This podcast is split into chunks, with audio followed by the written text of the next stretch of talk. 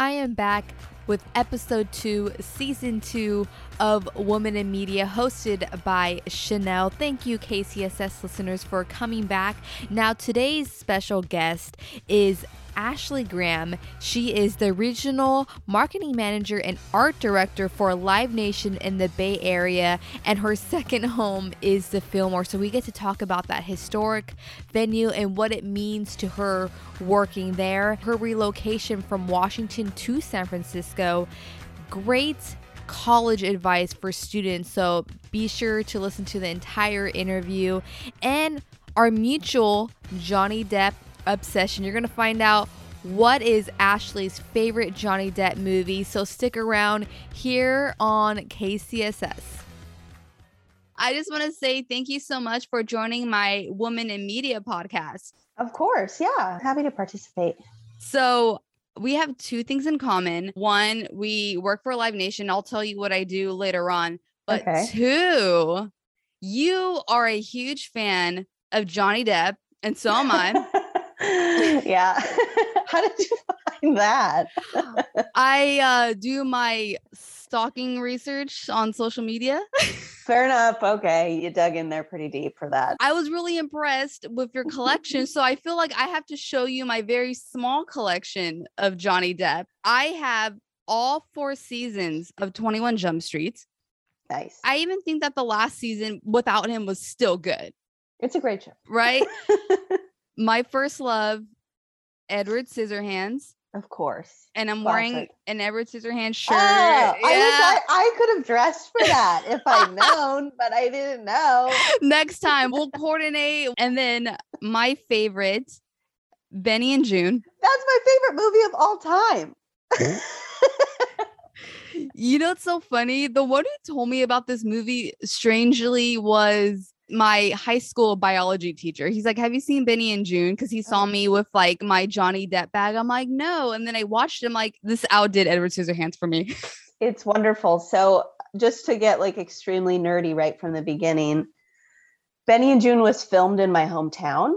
I was maybe like eight years old when that happened, not to date myself. So, I was very aware of like a film being made and like this girl that I was on the school bus with plays young Joon in that flashback scene and was like talking about it for weeks, like showing up and doing the whole thing. So my mom and I went to like the Dollar Theater at the time finally to see it when it came out. And like, I not to be so silly, but like literally watching him at the end when he swings in front of the window, I was like, I always say that Johnny Depp like ruined me because like that his look in that era is like my type. It was like somehow my little 10 year old, eight year old, nine year old brain was like, what? It like changed me. Yeah. So I do this like ridiculous Johnny Depp festival every year, eight days of Depp. I've been doing it for so long and I don't want to say how long, but the exterior of the house in the film is in Spokane, Washington, where I lived, and you can Airbnb it. So I actually like rented the house one year and had the festival in the house. Oh my gosh, that is incredible. I love this story. I'm going to have to go to Washington. I was going to mention that because I did see that you attended Seattle University. So, yeah. like, wait, are you originally from Washington? I actually have a dream of owning the so the Benny's car clinic still exists there. And the sign like just fell down in the last few years. And so I have this sort of like vague dream of like taking that over and like having to be a car place, but like also maybe doing like a bakery and like cool stuff and have like weird Benny and Joon memorabilia. Yeah, like have tapioca. I know it's silly. Going back to where you're from in Seattle, and everyone knows that Seattle is huge grunge scene. What made you move to San Francisco? I worked in music in Seattle. I worked there for about five and a half years. And we were at Live Nation doing mostly like large venues, amphitheaters, arenas. And we handled Sasquatch Music Festival, which was always sort of my favorite thing at the Gorge once a year on over Memorial Day weekend. I guess I was always, I did a lot of like independent publicity work with local bands up there. And I kind of always was more interested in the development of talent and this sort of rise of success, the trajectory that a band goes on. And in that office, we weren't doing a lot of that, right? We were like kind of seeing acts that like were already established enough to play. This job at the Fillmore came available and they called and I was pretty hesitant because I loved Seattle and I was pretty well connected in terms of like what I was doing and you know, I had a lot of stuff I was doing on the side. I mean, obviously the Fillmore is the Fillmore to begin with, which was such a fun opportunity or fun idea at the time. But also I think it's sort of more in that wheelhouse of what I was more interested in, which is like developing bands. The Fillmore is an interesting size because it's like that size where you're kind of like finally have made it to some extent because you can sell 1100 tickets, but you're still kind of on your way up. And I think that that's a really fun window to kind of be able to peek into and also to participate in and feel like you're kind of helping the development of an artist. So with some, you know, trepidation, I decided to move down here and I've been here now for 9 years. And it's funny because I have very much the same kind of situation that I had in Seattle where like I have a lot of other projects and everything at this point kind of informs itself meaning like the more I know about the local music scene here the more I can inf- like understand how to work my shows at the Fillmore and all of the stuff that I've learned at Live Nation for so long has like very much informed how I book a local show or book local bands or work with them or you know I think part of the education process of just kind of always challenging yourself and always trying to find something new to learn and dig into because as with everything like it can help you find the next step right? Like find the next project or whatever and and that's certainly been true. And that was kind of how i was in seattle too. And i think with the relocation it just took a little bit of time to sort of get my roots established here and doing a lot of random things like rewind wednesday even. Like a, hosting a film series even so. Yeah because i was looking up you know your linkedin and i saw that you've done publicity you've done writing and also your role in live nation as being art director but also regional marketing manager. So you know having those roles was it kind of easy to transition from one role to the next? Or like you know how did you evolve to where you're at right now? Yeah i mean i was a coordinator in our seattle office which is a largely support role. It's you know processing invoices making sure ticket giveaways are set up and and that kind of stuff. And i've always said it's funny because we just hired a new coordinator at work and i told her in the interview i was like these jobs are kind of what you make of them. Like if you're really, really good at the five things that you have to do, we'll give you more and it'll be a little bit more hands-on and it'll be a little bit more ownership. And so in Seattle, I was really interested in publicity at the time. And so they let me take on, you know, writing all the press releases and doing all these different things that, you know, was above and beyond maybe what the core responsibilities were, but it was sort of where my interest lied. But I think the differences have been just in learning and it, even in the role that i'm in now which is the regional marketing manager i think it's still kind of like that coordinator thing where it's like once you get all the main stuff done then you can be more creative then you can think outside the box then you can you know come up with a cooler partnership or think about something different. A lot of these jobs is you know very similar. You do a lot of the same thing for most of the shows right? Like every show goes on sale and you place a Facebook ad, right? So then the job becomes what can you do beyond that? Like, what can you think of that encapsulates something bigger than just these five pieces that have to get done? And I think that's how I approach the role. And it's sort of interesting. I took over the art director job mid 2019 so kind of in a funny time so like we just got rolling with it and then the pandemic happened but that was so much fun because i all of a sudden was on emails with graphic designers and people who are like far more creative than myself.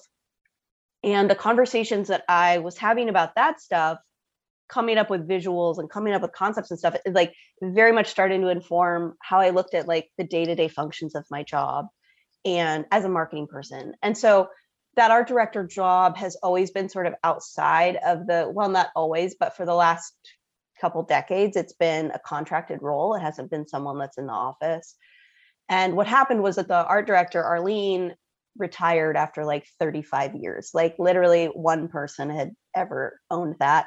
And by that point i think i was pretty well established within my role and within like the Fillmore as an entity was the very natural person to sort of step into that, which was a great honor, of course, because like Fillmore posters are a really big deal. They take it very seriously. The broader you can look at the big picture from the outside looking in too, like the more creative you can get within these sort of shows. Like opportunities come up all the time with some of those that present something and i'm like oh if i can do that with this like maybe i'll do that over here. Like i work with a local artist named andrew st james. We do shows outside of my technical job but we have posters designed all the time and do artwork and stuff. And so sometimes one of those artists is really great. I mean they're all really great. They'll come and do a fillmore poster with me or vice versa. So the more you know and the the wider the scope of what you're looking at every day the better you're going to be at everything. So you touch on a lot of things I definitely want to go through.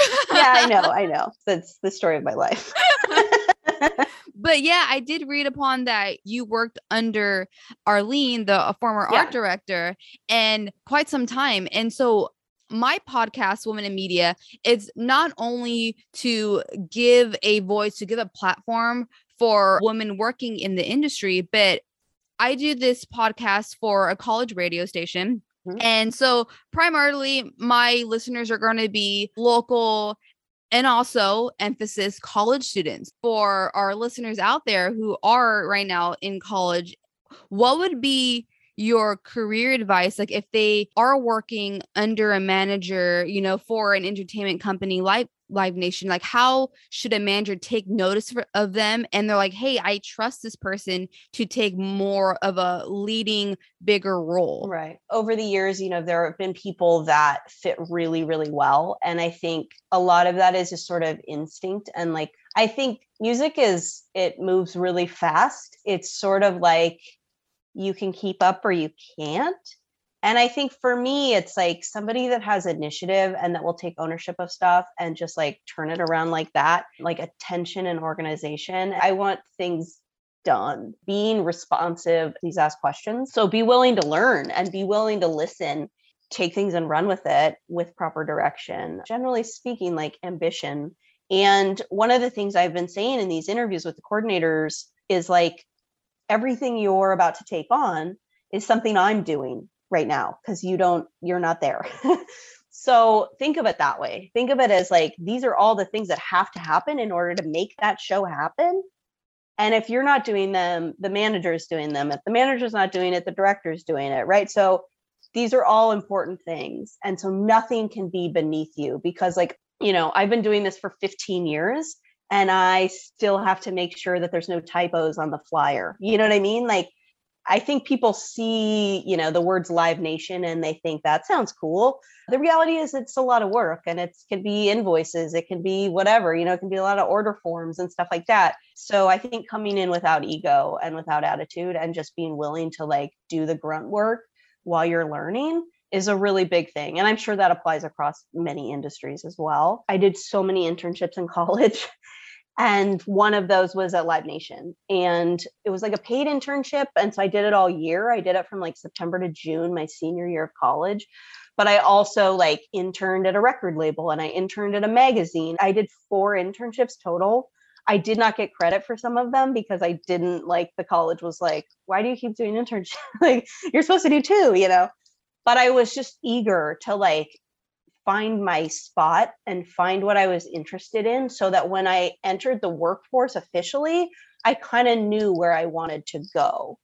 And that can always change, and opportunities can be there and not be there. But I think the more education you can get in the real world, before you kind of enter the real world, right? When you're in your college bubble is so great and so beneficial. Oh my gosh, it's like you're reading my mind because I'm getting like actually alerts from Live Nation that they're doing the internships. And so I was going to ask you that like what internships are available for Live Nation in the Bay Area that students could apply to? I think that there's going to be two summer roles within marketing. There might be some within the booking department as well. Yeah. And for, again, our listeners, these are paid internships. And it's great advice that you said, like, you know, just don't you know one or two internships like you know try to like broaden your horizon try to take as many internships as you can as long as you're flexible with your schedule. Even my journalism teacher said that. She said she took on multiple internships.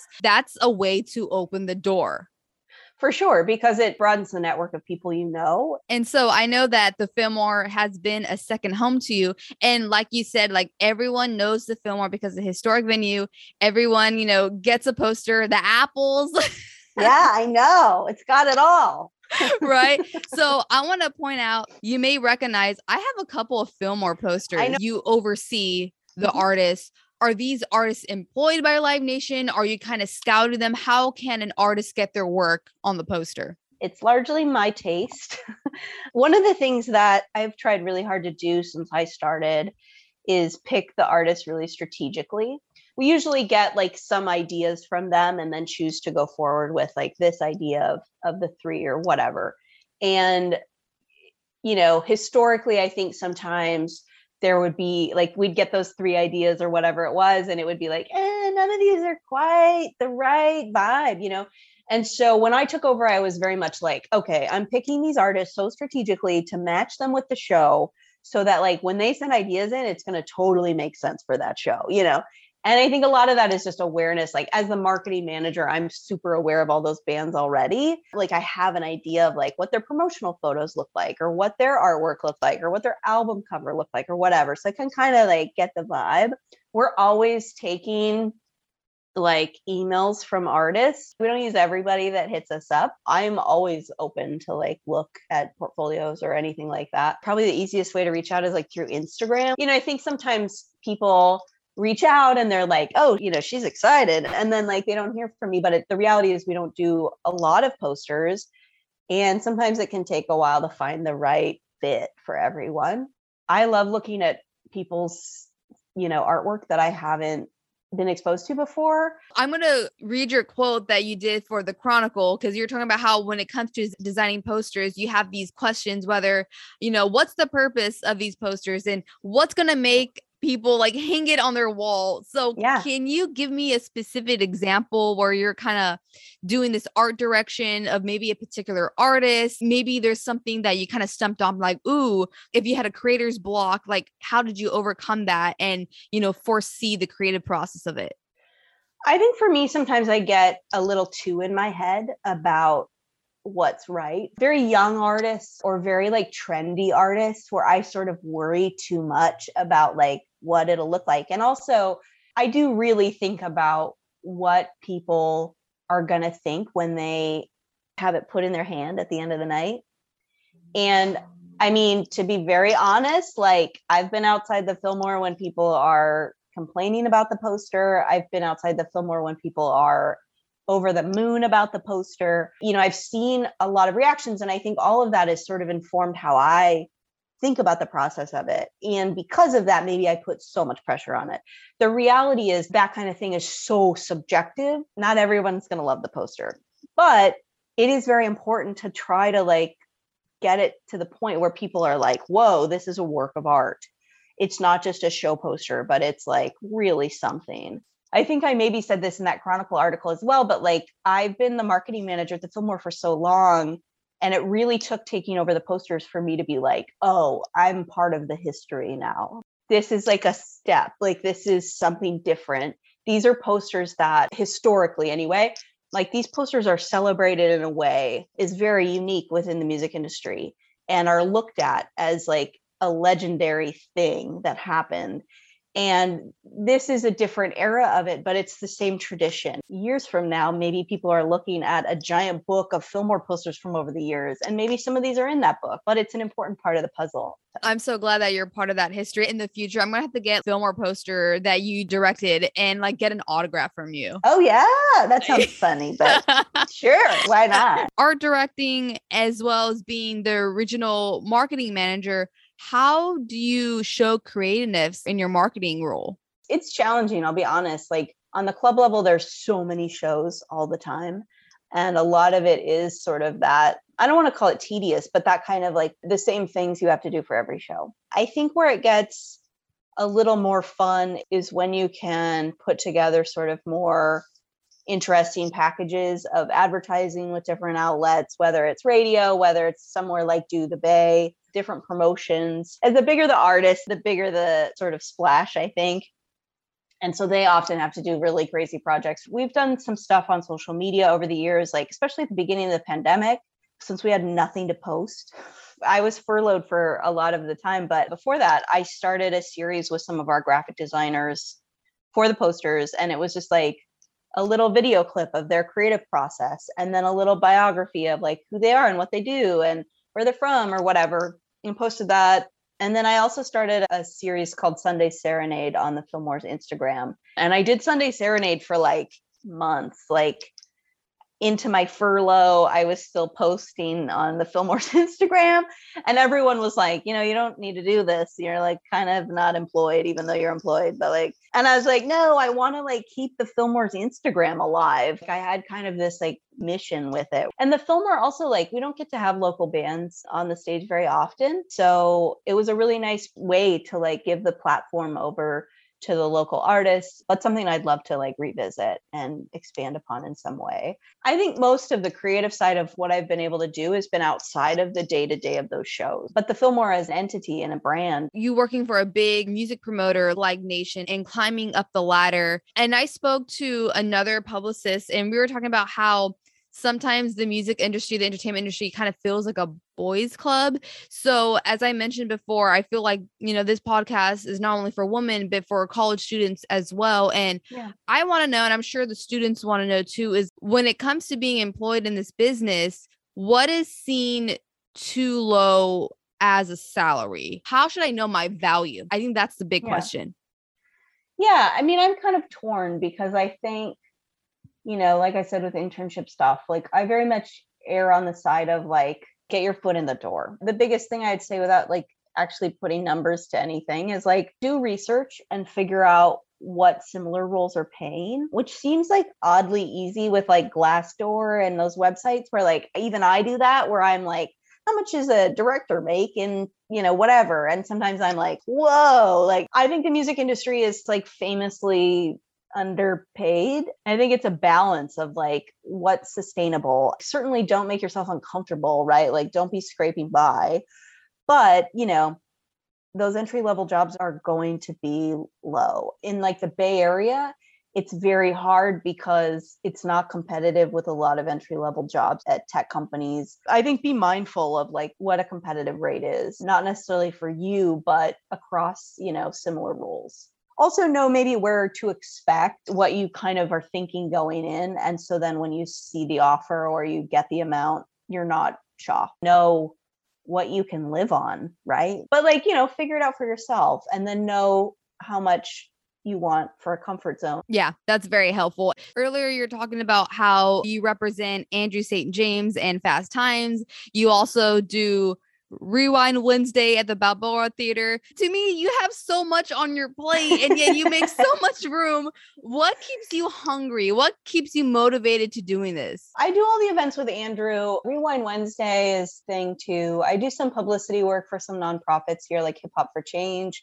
Long Live Love Foundation, One Found Sound Orchestra. It is a lot. And some weeks it's too much. In the case of like the nonprofits and stuff, like that's definitely a passion thing. And like those are organizations I feel very strongly about. And so to me, it's kind of like there's sort of low pressure in the sense that like they don't have publicists otherwise. So I can advocate for them and sort of like utilize the network of people that I know locally to sort of continually keep them in the mix and keep them top of mind. The stuff with Andrew has been life changing, sounds like a pretty heavy thing to say, but it definitely shifted my perspective around. I met him in summer of 2019 and sat down with him and he explained like his vision for this like promotion arm became Fast Times Presents and it was smart and it made sense to me and i thought man like i think i can add to this. And what we've been able to accomplish with like two years of us knowing each other being in the middle of a pandemic like has been a lot and i think the accomplishments are big. I think sometimes at work you can feel like you're one piece of a giant puzzle and you don't necessarily feel like when a show sells out at the Fillmore, I don't necessarily feel like I had anything to do with it because it's like band's really popular and I did this thing, but like, you know, maybe it wasn't as much me as the booking person or whatever. With those local shows, like we do everything start to finish. And it feels very much like my own accomplishment when I sell a lot of tickets or when the artwork's super cool and people like it. You know, like I think the ownership within that has motivated me a lot and the story that I think we've been able to carve out about the two of us and what we're doing, him as a local musician and me as a sort of seasoned concert promoter, is really interesting. And we did this concert delivery where we delivered free music to people's driveways. And we did that for months and months. It sort of showed me like every outlet in town wrote about it. We were on every newscast. Like it became this thing because nobody else was doing very much. And I think in the middle of that, it was really the light bulb of like, oh, we have something to offer. Like, we have good ideas. Like, we're contributing in a big way. People are really reacting to it. And obviously, in the middle of all of that, like, it was a little easier, right? But I think for me, it was like, we're like super capable of coming up with some fun ideas. And we've been able to carry that in. Like, we did a, an event at the Fort Mason Drive In with the Roxy Theater where Andrew performed and we showed music videos and we showed a movie. And We've taken that concept to the Roxy. We're doing events at the Balboa Theater with music and film. But I like to think of them not as just shows, but as events. How can I make them more than just a show? How can we elevate the experience so that, and I hate that word experience because it's so loaded now, but how can we make it more exciting than every other night at every other club? Like, how can our show be the show that you have to go to? There's a creativity to it that's really fun. Like, I called Andrew and was like, man, I just saw this like random pizza delivery truck drive down the street. And I thought, well, if they're delivering pizzas, like maybe we could take music. Like it just was literally like that. And Andrew was like, let's try it. And I think that willingness, like there's just two of us, there's no real argument in trying things out. And I think that's been really fun for me. I remember seeing that as well as Sunday Serenade. So these yeah. are incredible ideas. Funny that you see how you don't like the word experience because I think that's like a total Live Nation thing. Because like I was gonna bring that up. I work seasonally for Live Nation at the Concord Pavilion as, okay. as a stagehand. What has been your favorite show at the Fillmore? Probably Patti Smith show that we've had. I think there's artists that come through the Fillmore like that. You're just sort of like, oh, wow. Somebody like Patti Smith really reminds you of the history and reminds you of the legacy. It wasn't a New Year's Eve show, but it was like right around New Year's Eve. And I remember at the end of the set, she just like threw her arms up and said, Long live the Fillmore. And I remember just being like, wow, this place matters. Like, God, people love this place. Day to day, I'm just answering emails and placing spends and like doing the kind of boring stuff, right? And it's very important to go inside of the Fillmore every once in a while and just like stand there and experience the way that people are feeling. Our first show back was September 4th, and I stood in the middle of the floor as people came in and just wanted to like see the faces of these people as they re-entered the Fillmore after a year and a half of not, you know, having to be closed. And the first band started and I just I started crying because I just was like, wow, like this place is a house of music. It's been closed for so long and it matters so much to so many people that the doors are open again. This is what this room is supposed to be doing and it's doing it again, you know and it was very emotional. And so eh, actually maybe that was my favorite show, which was Future Islands. The other thing I always say is like every night at the Fillmore is somebody's favorite night at the Fillmore, you know, like there's somebody in every crowd having the best night of their life and I love that. And that's such a motivation for what we do. And is that what you also love about your job too? Is just like seeing the fans having that moment, that creating those memories. They're just not going to forget an event at the Fillmore. Yeah, and I think for myself personally, like I think a lot of us that have worked in music a long time go to shows so much. Uh, there's a reason I got into this.